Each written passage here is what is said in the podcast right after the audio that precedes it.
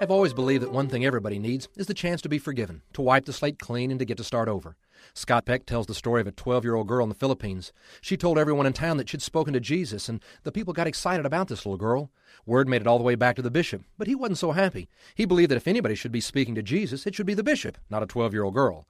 So he called her in and he questioned her. After about three hours, he threw up his hands and said, I don't know whether to believe you or not, but let's have a test. Do you believe you'll see Jesus again? Yes. Then the next time you see Jesus, I want you to ask him, What did I confess at my last confession? Will you do that? Yes, she said. A week later she came back, and the bishop said, Did you see Jesus? Yes, yes, I did. Did you remember to ask him what I confessed at my last confession? Yes, I remember to ask him. The bishop got so excited he couldn't stand it, and he said, And what did Jesus say that I confessed at my last confession?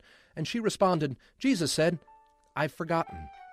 And that's exactly what he would say to each of us. That's something to think about. I'm Bob Long with St. Luke's Methodist Church.